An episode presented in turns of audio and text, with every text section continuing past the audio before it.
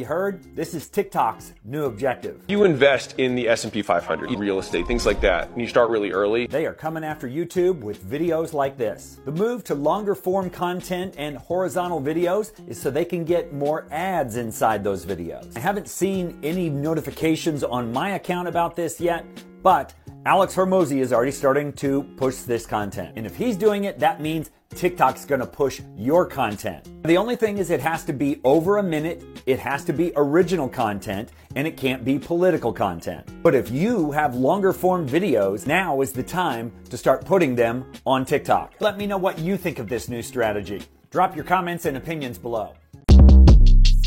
Shortcast Club